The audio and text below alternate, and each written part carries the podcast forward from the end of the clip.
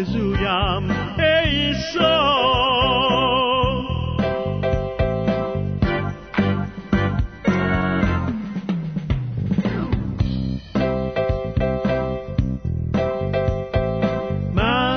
از چنگ شیطان رهاندی تاریکی را از وجودم زدودی. با تو گویم راز دلم را تو نهادی.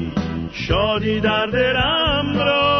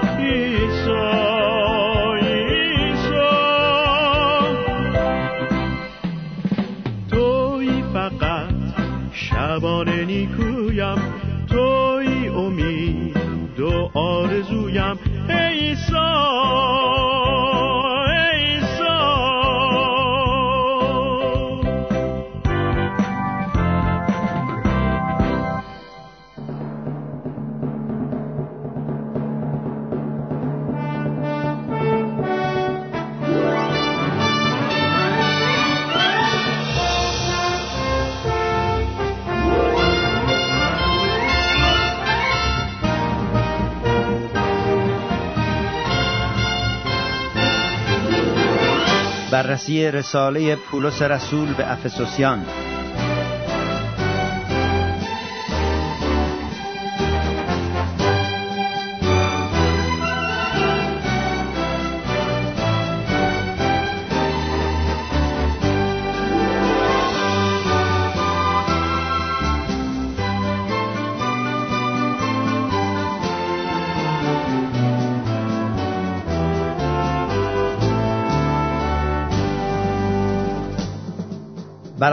خواهران عزیز در مسیح در ادامه تعالیمی که از این رساله بسیار غنی کلام خدا یعنی رساله پولس رسول به افسوسیان داشتیم اکنون به فصل چهار آیه 17 رسیده ایم. لطفا کتاب مقدستون رو اگر دارید باز کنید و قلم و مداد و دفتر اگر دارید استفاده کنید از اونها و یادداشتهای لازم را بکنید که بعدا بتونید به آنها مراجعه کنید. اجازه بدید از فصل چهار آیه 17 تا آخر این فصل را که آیه 32 هست با هم قرائت کنیم. میفرماید پس این را می‌گویم و در خداوند شهادت می‌دهم که شما دیگر رفتار منمایید چنان که امتها در بطالت ذهن خود رفتار می نمایند که در عقل خود تاریک هستند و از حیات خدا محروم به سبب جهالتی که به جهت سختدلی ایشان در ایشان است که بی فکر شده خود را به فجور تسلیم کردند تا هر قسم ناپاکی را به حرس به عمل آورند. لیکن شما مسیح را به این طور نیاموخته اید هرگاه او را شنیده اید و در او تعلیم یافته اید به نهجی که راستی در ایساست تا آنکه شما از جهت رفتار گذشته خود انسانیت کهنه را که از شهوات فریبنده فاسد میگردد از خود بیرون کنید و به روح ذهن خود تازه شوید و انسانیت تازه را که به صورت خدا در عدالت و قدوسیت حقیقی آفریده شده است بپوشید. لحاظا دروغ را ترک کرده هر کس با همسایه خود راست بگوید زیرا که ما اعضای یکدیگریم. خشم گیرید و گناه مورزید خورشید بر قیز شما غروب نکند. ابلیس را مجال ندهید. دوز دیگر دزدی نکند بلکه به دستهای خود کار نیکو کرده زحمت بکشد تا بتواند نیازمندی را چیزی دهد. هیچ سخن بد از دهان شما بیرون نیاید بلکه آنچه به حسب حاجت و برای بنا نیکو باشد تا شنوندگان را فیض رساند و روح قدوس خدا را که به او تا روز رستگاری مختوم شده اید محزون مسازید. و هر قسم تلخی و قیز و خشم و فریاد و بدگویی و خباست را از خود دور کنید و با یکدیگر مهربان باشید و رحیم و همدیگر را عفو نمایید چنان که خدا در مسیح شما را هم آمرزیده است. در این قسمت از کلام خدا پولس رسول به دو مرحله از زندگی ما اشاره می نماید اولا به زندگی قبلی ما اشاره می کند هنگامی که ما مسیح را نمی شناختیم یا شاید اسمن مسیحی بودیم ولی فرزندان خدا نشده بودیم و در تاریکی گناه به سر می بردیم ثانیا او به زندگی تازه اشاره می کند که با ایمان آوردن به مسیح و تسلیم به او در باطن ما شروع شده و باید تمام جنبه های زندگیمان را تسخیر نماید.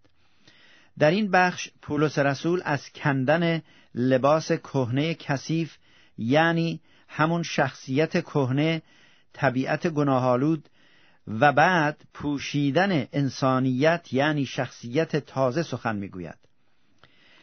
در اینجا قضیه ایل آذر مرده چهار روزه به یادم میآید که داستانش در انجیل یوحنا فصل یازده ذکر شده که عیسی مسیح خداوند او را زنده کرد.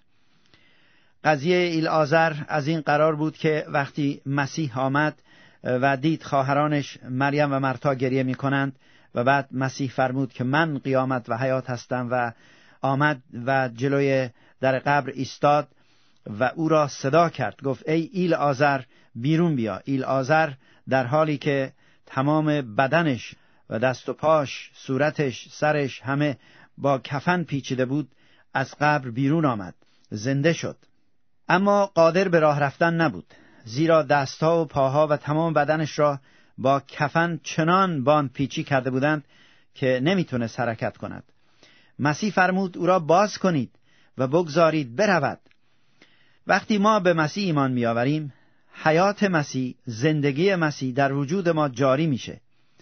ما از موت یعنی از مرگ به حیات به زندگی و از تاریکی به نور و از قلمرو شیطان به قلمرو فرمانروایی پسر خدا منتقل میشیم. اما از زندگی گذشته هنوز چیزهایی به دورور ما پیچیده است که باید اینها را باز کرد و دور انداخت. به اصطلاح تکه از کفن گذشته با خودمون آورده ایم و باید اینها از ما دور بشه. و اینها عبارتند از اون عادتها و صفات اون شخصیت کهنه و گذشته که با خودمون آوردیم باید اینها را از خودمون بکنیم دور کنیم تا بتونیم در خداوند قدم برداریم. در آیه 23 پولس رسول از تازگی ذهن یا تازه شدن فکر صحبت می‌کنه. در اینجا از یک نوع تازه شدن سخن می‌گوید که استمرار دارد. یعنی دائما باید فکر ما در حال عوض شدن باشد. عوض شدن فکر کاملا ضروری است پولس رسول در رسالش به رومیان فصل دوازده آیه دو نیز روی این مطلب تاکید دارد و می‌گوید که باید فکر یک ایماندار عوض بشود ما با تغییر فکرمان فکر مسیح را پیدا می کنیم و روز به روز شبیه او می شویم. سوال من این است که آیا بعد از اینکه شما به مسیح ایمان آوردید فکرتان عوض شده است؟ نسبت به زمانی که تازه ایمان آوردید چقدر فکرتان عوض شده؟ عوض شدن فکر یکی از چیزهای اساسی است که باید در زندگی مسیحی دیده بشود. حالا می‌خوایم یه نگاهی به تکه از این کفن شخصیت کهنه بندازیم و ببینیم که این تکه ها کدام ها هستند و چطور باید اینها را از خودمون دور کنیم در آیه 25 میفرماید دروغ نگید لحاظا دروغ را ترک کرده هر کس با همسایه خود راست بگوید زیرا که ما اعضای یکدیگریم. دروغ انواع مختلفی دارد. از قبیل دروغ واضح و عمدی دروغ از روی ترس گاهی اوقات به خاطر اینکه می ترسیم تحت فشاریم دروغ میگیم یا گاهی اوقات هم رسم هست در فرهنگ ما متاسفانه معمول شده و میگن که دروغ مسلحت آمیز به از راستی فتنانگیز در صورتی که این کاملا مخالف کلام خداست. چون اگر شخص به خودش اجازه داد که یک دروغ کوچیک بگه به اصطلاح دروغ مسلحت آمیز بگه یواش یواش به خودش جواز میده اجازه میده که دروغهای بزرگتری بگه و همینطور عادت میشه و در به روی دروغهای زیادی باز میشه. و دیگه نمیشه به کسی اعتماد کرد. هیچ کس به دوستش حتی به همسرش به نزدیکترین کسش نمی‌تونه اعتماد بکنه. ما چرا باید راست بگیم؟ چون که اعضای یکدیگریم. اگر اعضای بدن به هم دیگه دروغ بگن بدن فاسد میشه خراب میشه اصلا از بین میره. تکه دیگری از این کفنی که از آن شخصیت کهنه به ما ممکنه چسبیده باشه در آیه 26 همین رساله افسوسیان فصل چهار ذکر شده. در اینجا می‌گوید خشم گیرید و گناه مورزید خورشید بر قیز شما غروب نکند. خشم انسان عدالت خدا را به جا نمی آورد اما یک نوع خشم مقدس هست که به ضد گناه و بیعدالتی می باشد نمونه آن را ما در زندگی خداوندمان عیسی مسیح می‌بینیم که در انجیل مرقس فصل سه دیده می شود وقتی مسیح وارد یک کنیسه یهود شد و در آنجا مردی بود که دستش خشک بود یعنی فلج بود. بعد کلام خدا می‌گوید و مراقب وی بودند که شاید او را در سبت یا شبات روز شنبه شفا دهد تا مدعی او گردند. پس بدان مرد دست خوش گفت در میان بیست. و به دیشان گفت آیا در روز سبت کدام جایز است؟ نیکویی کردن یا بدی؟ جان را نجات دادن یا هلاک کردن؟ ایشان خاموش ماندند. از بس سنگ دل بودند اینها خاموش ماندند. پس چشمان خود را بر ایشان با غضب گردانیده زیرا که از سنگ دلی ایشان محزون بود. با آن مرد گفت دست خود را دراز کن پس دراز کرده دستش صحیح گشت. خداوند ما عیسی مسیح در اینجا خشم مقدس از خود نشان داد. بعضی وقتا من دیدم بعضی ایمانداران می‌گویند من هم خشم مقدس دارم ولی باید خیلی مواظب باشیم برای اینکه گاهی اوقات هم خشم غیر مقدس داریم و به خودمان می‌خوایم جواز بدیم و اسمشو بگذاریم خشم مقدس. در هر صورت در اینجا پولس رسول جواز خشم گرفتن نمی‌دهد. او می‌گوید اگر خشم گرفتید مواظب باشید که مرتکب گناه نشوید. با نگاه داشتن خشم در دل ما به شیطان فرصت می دهیم که تخم کینه را در دلمان بکارد. پس باید قبل از غروب آفتاب دل را از خشم پاک نمود و این تکه از کفن آن شخصیت کهنه را از خودمون بکنیم و دور بندازیم. تکه دیگری از اون کفن انسانیت کهنه یا شخصیت کهنه در آیه 28 ذکر شده است. اجازه بدید این آیه را بخوانیم. می‌گوید دزد دیگر دزدی نکند بلکه به دستهای خود کار نیکو کرده زحمت بکشد تا بتواند نیازمندی را چیزی دهد. مگر ممکنه ایمانداران هم دزدی بکنند؟ مگر چنین چیزی امکان پذیر هست؟ متاسفانه ممکنه چون که امکان دارد این گناه مانند تکه ای از کفن ایل آزر به ما چسبیده باشد و باید آن را از خودمون بکنیم و دور بندازیم. پولس رسول میفرماید که مسیحیان نه فقط نباید دزدی کنند بلکه باید کار کنند کار خوبی کار آبرومندانه ای داشته باشند.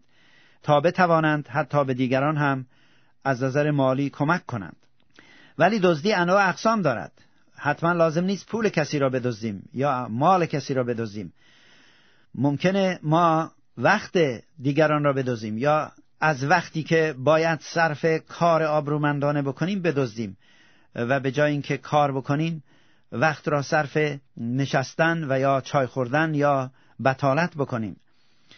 و دزدی های خیلی زیاد دیگری هست. بعضی ها فکر می‌کنند اگر از شرکتشون دزدی بکنند و یا از دولت دزدی بکنند مثلا اشکالی نداره. ولی دزدی دزدیه. فرق نمی‌کنه. از هر جایی باشه از هر کسی باشه دزدی هست. و باید این فکر را به کلی از خود دور کرد. در آیه 29 در مورد طرز سخن گفتن ما صحبت می‌کنه. می‌گوید هیچ سخن بد از دهان شما بیرون نیاید بلکه آنچه به حسب حاجت و برای بنا نیکو باشد تا شنوندگان را فیض رساند. متاسفانه بسیاری از خانواده ها به بچه های خودشون صحبت یاد میدن سخنانی یاد میدن که خیلی ناجور و بد و مخرب هستند. من یادم میآید من خودم کوچیک بودم و مادر عزیزم به من یاد می‌داد که دروغ نگم فحش ندم و هیچ سخن بد از دهان من بیرون نیاید. در حالی که همبازی های من وقتی یک سخن زشت می‌گفتند مادراشون میخندیدند و تشویقشان می‌کردند. می‌گفتند به به چقدر کلمه خوبی را ادا کرد. این عادتها این سخنان بد در زندگی ما جا پیدا می‌کنه و عادی میشه و بعد فکر می‌کنیم که گناه نیست. ولی وقتی به مسیح ایمان آوردیم باید این چیزها از ما کنده بشه دور بشه. سخن بد کدام است؟ فحش غیبت شایع سازی یعنی ساختن مطلبی که بر شما محرز نشده و در مورد صحتش اطمینان ندارید. اینها همه مخرب هستند. بعضی ها خوششان میاد به غیبت و شایعات گوش کنند. بعضی ها هم غیبت کننده و سخنچین و شایع ساز حرفه‌ای می‌شوند. فضولی هم در این ردیف قرار می‌گیرد. فضولی یعنی دخالت در کار دیگران علاقه به دانستن اسرار مردم و دخالت در امور خصوصی آنها کنجکاو بودن پرسجو کردن در مورد کارهایی که به ما ربطی ندارند. اینها فضولی می‌شوند. اینا همه عزیزان من تکه های کفن آن شخصیت کهنه است که باید از خود بکنیم و دور بیاندازیم. اما می‌رسیم به یک نکته خیلی حساس در آیه سی و در اینجا توجه بفرمایید می‌گوید روح قدوس خدا را که به او تا روز رستگاری مختوم شده اید محزون مسازید. یادتان هست که قبلا دیدیم که خداوند روح القدس را در قلبهای ما گذاشته و ما را با روح القدس مهر کرده. روح قدوس خدا در قلب ایماندار هست. و این روح القدس دائما اونجاست. و وقتی ما رفتار نادرستی ناجوری می‌کنیم این روح محزون میشه غمگین میشه. چون روح القدس ما را مهر کرده در دلهای ما منزل گرفته و ما را حمایت و هدایت می نماید لازم است که مواظب باشیم که او را نرنجانیم. در آیه سی و یک و سی و دو مطالب بسیار زیبایی هست. اجازه بدید این را از ترجمه تفسیری بخوانم. میفرماید نباید خسیس بد اخلاق عصبانی اهل دعوا و فحش باشید. هرگز از کسی نفرت نداشته باشید. در عوض نسبت به همه مهربان و دلسوز باشید و همدیگر را ببخشید. همونطور که خدا شما را به خاطر مسیح بخشیده است. اگر توجه داشته باشید می‌بینید که عزیزان این قسمت از کلام خدا یعنی رساله پولس رسول به افسوسیان فصل چهار درباره رفتار ما صحبت می‌کنه و مخصوصا رفتار ایماندار با ایماندار. ما با ایمانداران در تماس هستیم و مثل یک خانواده ایم. در نتیجه همونطور که دو تا برادر یا یک برادر خواهر و اعضای خانواده با هم ممکنه تصادماتی داشته باشند. یک استکاک هایی پیدا بکنند. ممکنه که ما با ایمانداران هم یک استکاک هایی پیدا بکنیم. ولی این قسمت از کلام خدا نمونه بسیار زیبایی را از رفتار مسیحی به ما نشان می‌دهد و الگویی است برای رفتار مسیحی که باید با هدایت روح القدس با کمک خداوند ما بتوانیم به این نمونه بسیار عالی عمل بکنیم. بگذارید یک دعا با هم بکنیم و از خداوند کمک بخواهیم چون که من خودم اقرار می کنم بدون فیض خداوند نمی‌توانم مطابق این اصول بسیار عالی کلام خدا زندگی کنم. فقط با فیض روح القدس می توانیم با کمک او می توانیم اینطور زندگی بکنیم. پس با هم دعا بکنیم. خداوندا به نام قدوس عیسی مسیح ما قلبهای خودمون رو باز می کنیم تمام وجود خودمون رو در حضور تو میاریم و از تو کمک می‌خواهیم. اگر تکایی از کفن آن شخصیت کهنه عادتهای کهنه هنوز به دست و بال ما بسته است هنوز روی زبان ما چیزهایی چسبیده از کلمات و از چیزهای قبلی که عادت کردیم بگیم و یا خداوند اگر عادتهایی داریم که هنوز به ما چسبیده اینها را می‌خواهیم زیر پای صلیب بگذاریم. می‌خواهیم که با خون مقدس عیسی مسیح ما را بشوری و پاک کنی و با قدرت روح القدس ای خداوند زندگی ما را تو اداره کنی و هدایت کنی. ای روح القدس می‌خواهیم تو هادی و رهبر ما باشی. به نام قدوس عیسی مسیح. آمین. تا جلسه بعدی شما را به خدا میسپارم. امیدوارم بعدا باز هم به ادامه این رساله افسوسیان توجه بفرمایید.